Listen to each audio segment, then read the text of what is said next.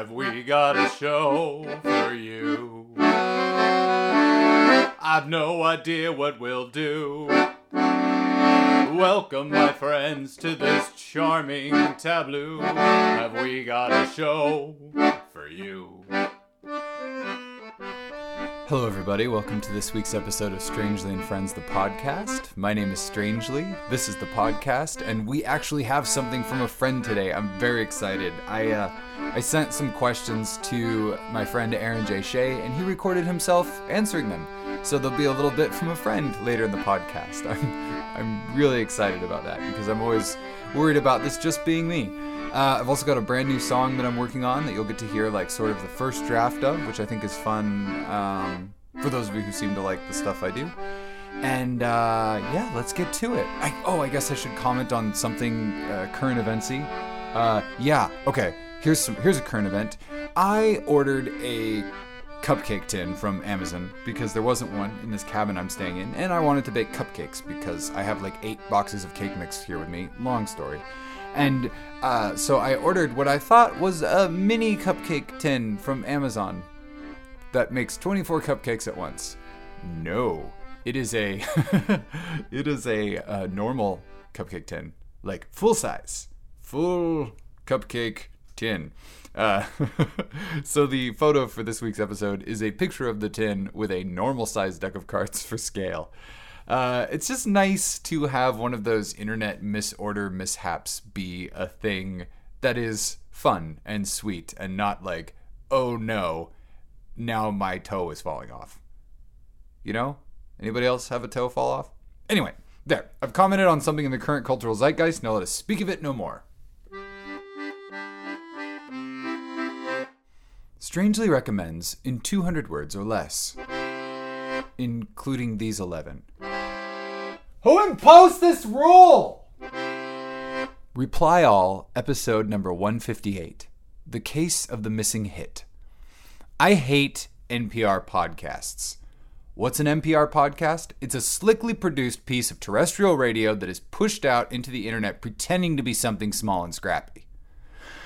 Often it begs you to invest massive amounts of time into narratives without conclusions, let alone satisfying endings. Bonus points if at some point in a given episode the 30-something host expresses shock at a mundane behavior of an ordinary person.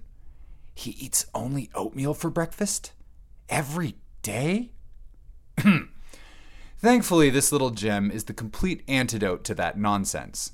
A listener contacts Reply All for help finding a radio hit he remembers from the 90s that seems to have disappeared off the face of the earth. The ensuing heroic lengths of their search would not seem out of place in a Samnallah Ibrahim novel. To say anything more would spoil the delightful, uplifting, wholesome, and satisfying ending of this piece of cyber sleuthing. Now, when attempting to expound upon the pointless nonsense of self-important pablum like Serial and S-Town, I will point to this.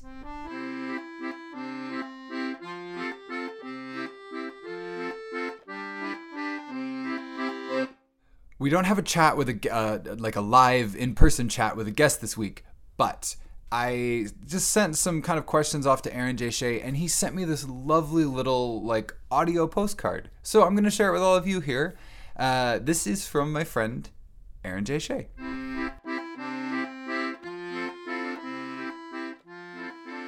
Howdy do, comrades. This is Aaron J. Shea. I'm recording this on Friday, April 10th, in my small but charming Seattle apartment. Within 6 feet of me are 2 tiny dogs who are either napping, eating, or listening intently so that they can scream at anyone who makes noises outside. Yesterday, I released a new EP called Time Ghost. It's a collection of 3 original songs that I recorded earlier this year at the DigiPen Institute. I'm donating 60% of the proceeds to a local COVID-19 relief fund, one that focuses specifically on the situation of undocumented people in my area. These are tax-paying members of my community who do the hard work that we are now calling essential, but are denied many of the benefits and privileges that I enjoy as a citizen. A few weeks ago, I did a similar fundraiser with a single off of the EP, and I raised over $300. I'm hoping to raise at least that much with Time Ghost. If you want to know more, you can go to aaronjshea.bandcamp.com. As for me, I'm doing okay, financially and mentally. I've been trying to use my modest resources to help others in my community by donating to a bunch of mutual aid funds and offering emotional support to those who need it. I've been texting friends to check in on them more often than previously, and I plan to keep doing it after the pandemic has been contained. My Patreon has kind of exploded in the last few weeks, and the number of backers has nearly doubled. I'm very grateful that people want to support me in this way. To give myself a small treat, I went online and bought some new sound equipment, which I haven't done in over 7 years, so I feel like I kind of earned it. This will give me better sound when I record at home and when I live stream. And I suspect I'm going to do more of both in the coming weeks and months. Like many of you, I've been listening to a lot of podcasts. If you'd like some recommendation, these are two that immediately come to mind. For some slapstick Dungeons and Dragons storytelling, I highly recommend Rude Tales of Magic. Fair warning, the comedy is very crude, but it is hilarious, and they just know how to pluck at your heartstrings in the most unexpected ways. I also really love the musical score, which is something I don't often say about podcasts. If you're looking for some fascinating political journalism, check out The Women's War. It's written by Robert Evans, whose work I absolutely love. He's like a modern-day Hunter S. Thompson. This particular story follows his trip to the Kurdish city of Rojava and the unexpectedly inspiring story of liberation and revolution that he finds there. There are just 2 episodes out, and it's already some of his best work to date. A few days ago, my family celebrated Passover on Google Hangouts, which was a bit surreal, I guess. Anyway, it's one of my favorite holidays because it's about feasting and friends and family, but it's not the same when it's online. Normally, there's a plate which features different foods as symbols for the holiday's themes, none of which I could actually get from my local grocery store during a crisis like this. Instead of matzah, I had stale tortilla chips. Instead of a bitter herb symbolizing the bitterness of slavery, I had habanero sauce. Instead of fresh parsley to symbolize the renewal of life in spring, I had a packet of dried seaweed. Instead of a lamb shank bone to symbolize the Passover sacrifice that saved the Hebrews from the angel of death while they were slaves in the land of Egypt, I had a couple stalks of celery. Still, it was good to see my family and share this annual celebration with them.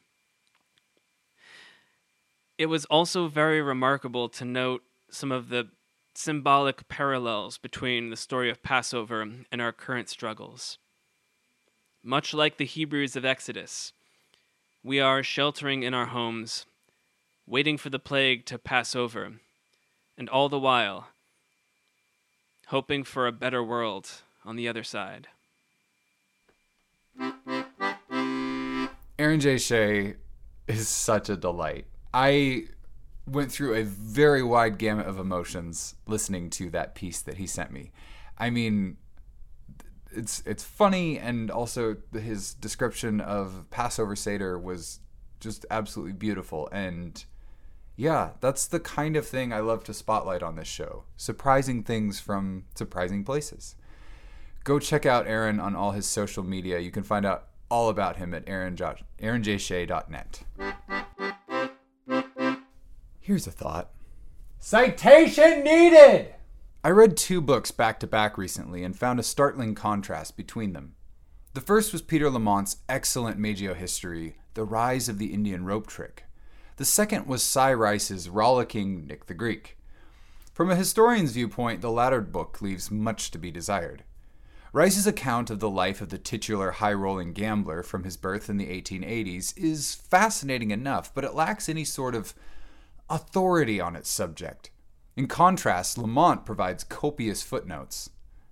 I made a typo here when writing this where I wrote notes as N-O-O-T-S, newts, fruit newts. Copious footnotes regarding every minuscule detail of historical information. Now, tales of high-roller gamblers and the exploits of magicians being comfortable bedfellows that they are, the differences were all the more apparent. Lamont is writing a book that desires to set the record straight on his chosen topic, while Rice is spinning a yarn. One could make an argument for the almost conscious myth-making that Rice is engaged in, and yet that does not quite work, as he ends up quoting at length from the eulogy delivered at Nick's funeral. Oh, come on, don't you spoiler alert me on this. The dude's been dead for over 60 years. What did you think, he was still alive? There goes a 140-year-old gambler, Nick the Greek. Well, now I've gone and done it. I've dated the podcast for folks who want to do maths. Sorry. Nick's funeral. So what's the point? Cy Rice does not quote from any other source for the rest of his narrative, which is ostensibly based upon his notes and recordings of interviews with Nick the Greek during the last 6 months of Nick's life. Nick the Greek, not Cy Rice. Oh, wait, scratch that. Cy died not long after Nick. I shouldn't look things up while writing these. It takes too much time. Sorry. So, Rice writing what is supposed to be the book, invert commas, on Nick the Greek, and he cannot be bothered to source anything. Not even the tape numbers or dates for his supposed interviews with the titular rogue. On the other hand, though, looking things up is kind of the point. In his introduction to The Rise of the Indian Rope Trick, Lamont makes the case for providing copious footnotes. Actually, you know, I'm gonna read this part to you out of his introduction. I hope I don't get in trouble for reading so much of this. So this is me reading from the author's note to The Rise of the Indian Rope Trick.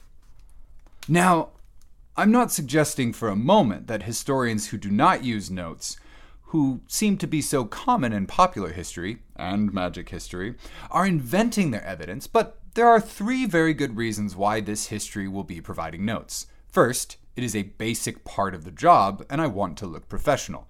Second, previous histories of the Indian rope trick have continually failed to check the evidence properly, and that has resulted in some blatant errors which this history seeks to correct.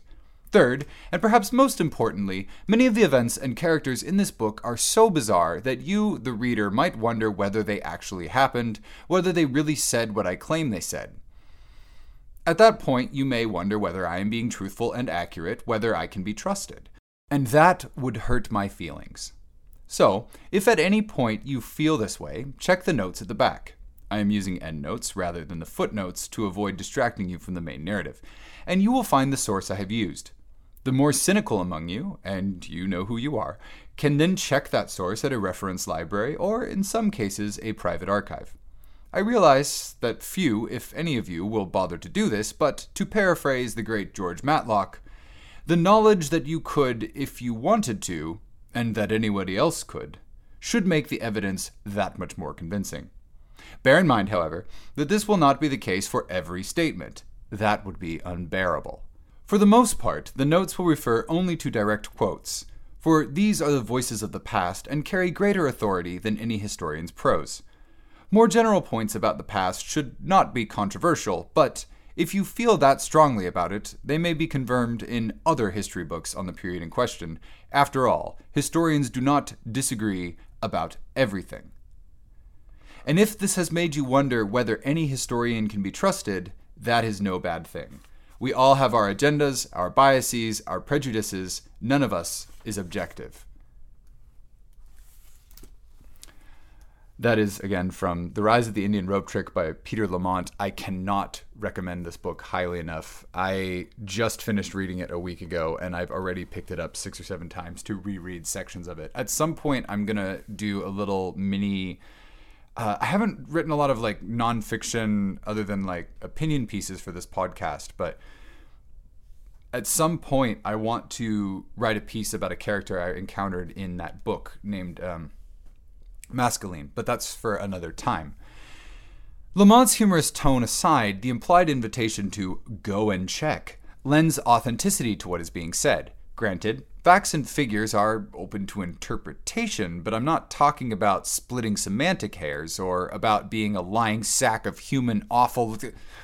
What? No, yeah, sorry, okay, sorry. No current events. Got it. Just breathe. Okay.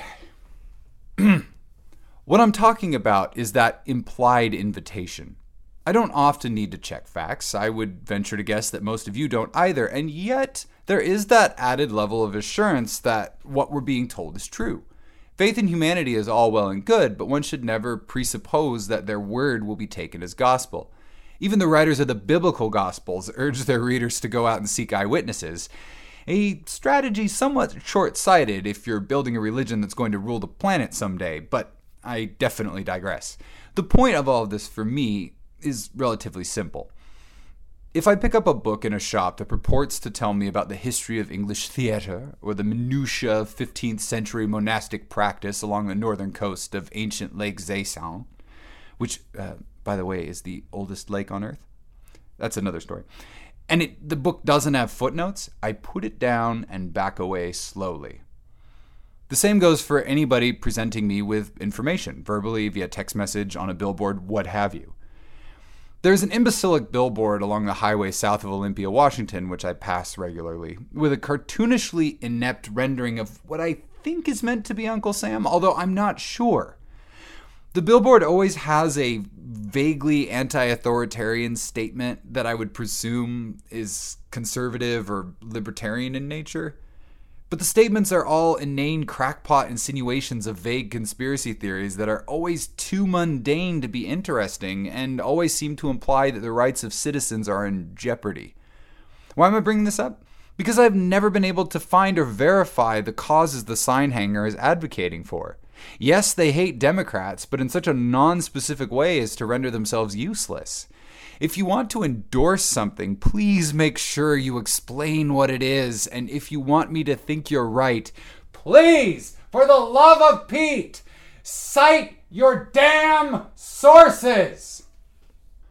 For the most part, folks with good intentions who are doing their best to accurately communicate about something will be overjoyed to tell you where to find the information, either with links or well-written footnotes or bibliographies. Look for these. Another red flag? Someone who gets annoyed when you say you're going to go check up on what they're telling you. Again, a person who is communicating in good faith isn't going to get defensive if you say you'd like to have a look at the study they're waving around as proof that baboons can cause cancer to be removed from the horoscope in Wi-Fi Dead Zone, Iowa. No citation, no readie. I need more coffee. Hokey fright. Have you heard about making homemade donuts? I made donuts! More than once. 3 times, in fact. And they're delicious! Wow! I freaking love donuts. And now I can produce them from a handful of common ingredients. It's magic! Nay, it's alchemy. All kidding aside, I was shocked at how easy this was. I looked up a recipe online, found I had all the needed ingredients, and just went for it.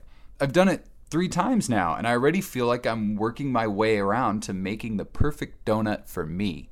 I love donuts, and I had begun to despair of ever having a fresh donut again in light of the current global situation I am living in. I mean, the sheer amount of work involved visiting the towns from here is a bit of a struggle. I gotta put on pants. I'm getting lost in the weeds. I looked it up, and it turned out to be easy.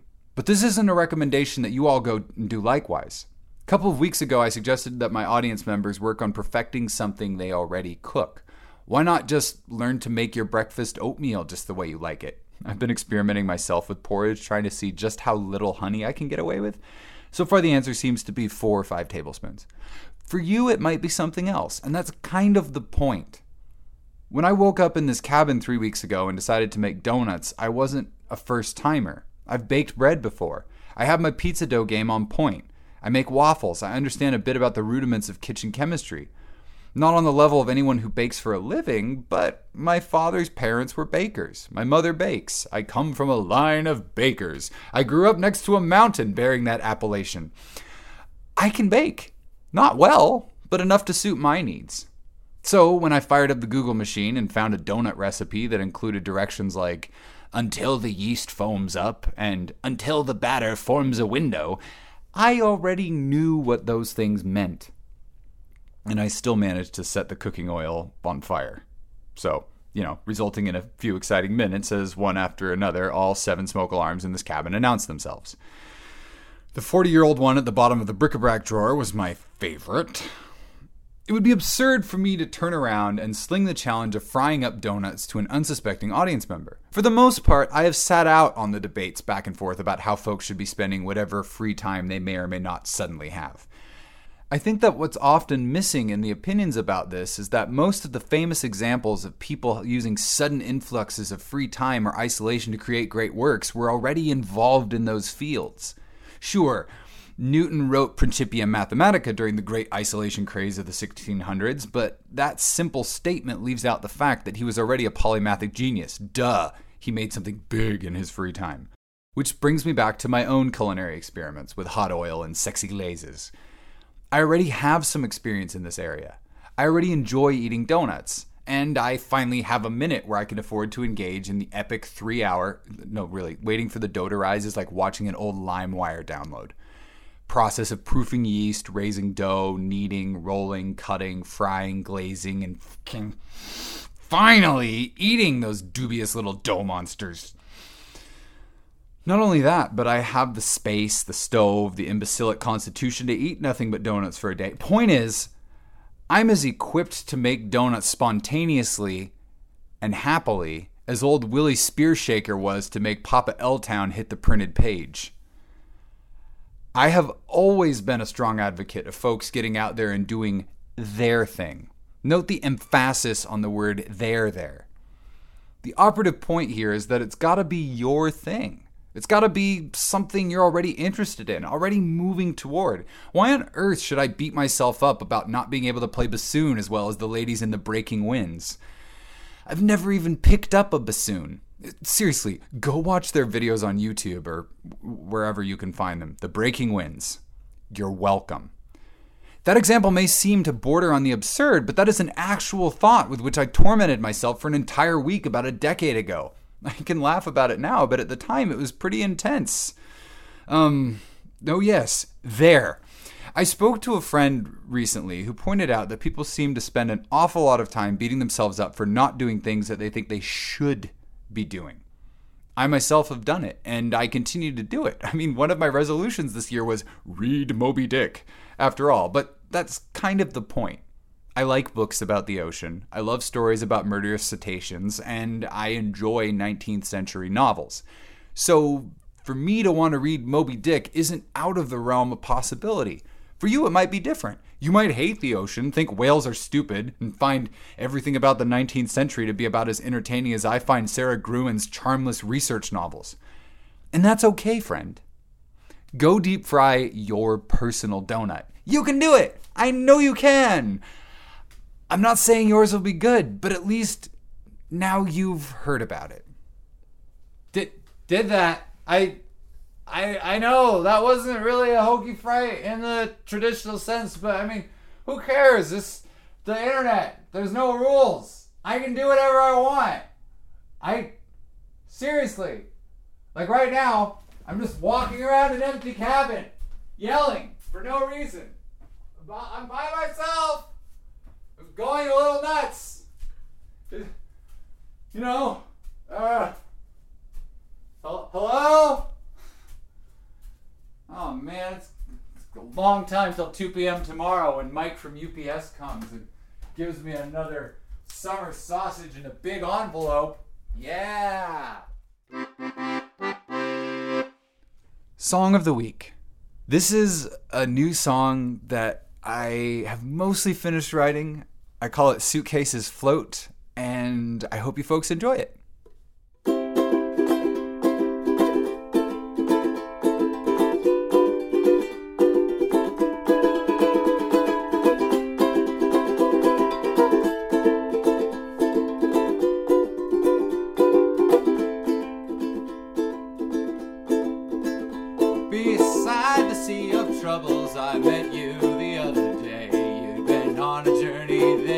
Stuck against those frothy crashing waves. I don't know, dear friend, what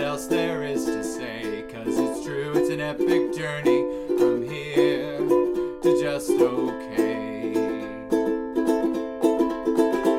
Well, I know that sea of trouble seems so horribly wide. There's no way to make it, so I bother even try. What's the use of wishing to be a fish or want to fly? Better to stay here on the shore and bide your time. If you ever want to leave here across the sea, we've got to go. I see you've got some baggage and that's quite a heavy load, especially since we don't even have ourselves a boat. Though it's possible, though unlikely, to make a suitcase float. So we'll turn this sea of troubles into a watery road. And my friend, don't despair if you don't want to go. I support you if you want to stay on shore in your abode. Just know that I'll be back for you if your troubles get you low. Just as soon as I can find a boat, and then we'll sail the sea of troubles. It'll be a lovely day, even if the wind is blowing and our sail begins to fray. Set course for that horizon, we'll make it soon, I pray. This baggage boat is bound for the port of just okay. This baggage boat is bound for the port of just okay.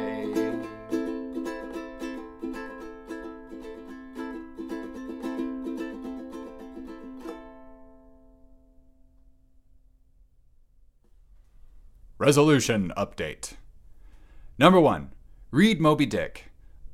Okay, I haven't started Moby Dick again, but I am currently about 10% of the way through Dante's Divine Comedy, which, to be honest, the more I read it, the less work I feel Neil Gaiman did, but that's an essay for another day. Number 2, learn to understand my carbon footprint. I haven't driven anywhere all week, but I've gone 51 miles using my feet, so that's... Look, it's hard to want to think about traveling when I'm stuck in one spot. Number 3, Finnish lessons.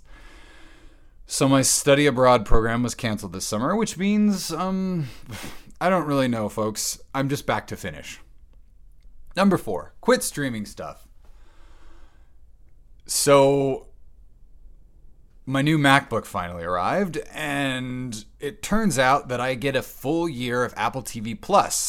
Something which I would never pay for otherwise, but there's that show about lady astronauts, which I heard was good. I'm gonna have to think about this for a week. I will tell you what I decide on next week's episode.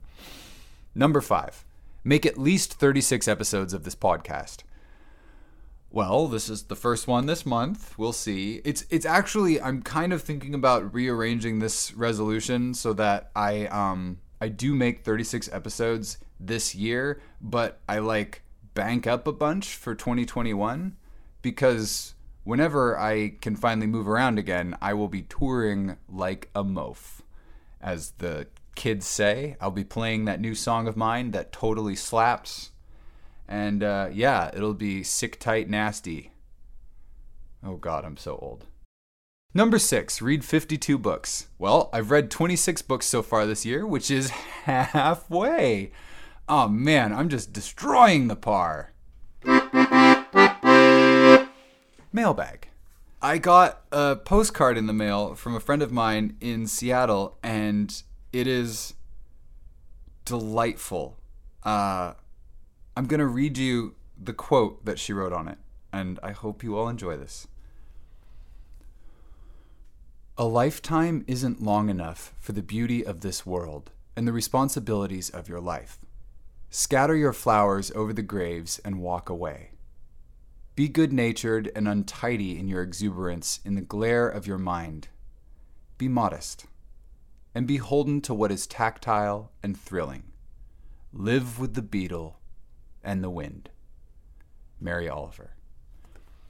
That just brightened my whole day. Most of the things I get in the mail here are things I ordered for myself, and Mike lugs them up to the porch. So it was so nice.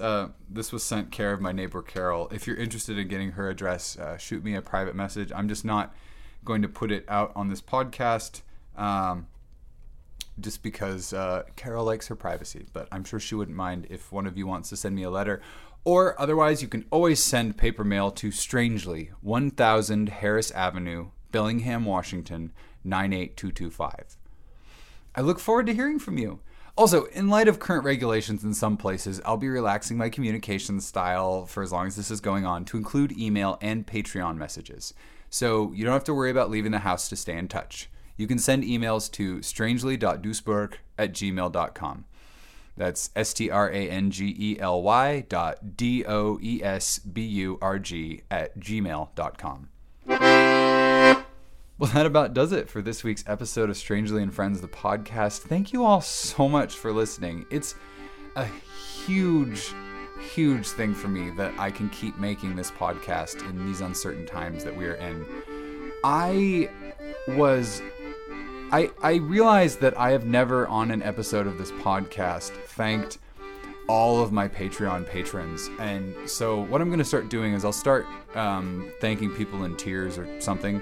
But for this episode, because this is the first time that I'm doing this consciously, I'm going to thank all of my patrons who are currently supporting me on Patreon, which hopefully is most of you listening to this. It means the world to me that I have so many people out there in the world who've got my back, who are helping me keep this thing going. The small income that I get from this podcast is literally the only the only sure income, the only reliable income I get all month. So here are all of my wonderful patrons, all of you, in alphabetical order.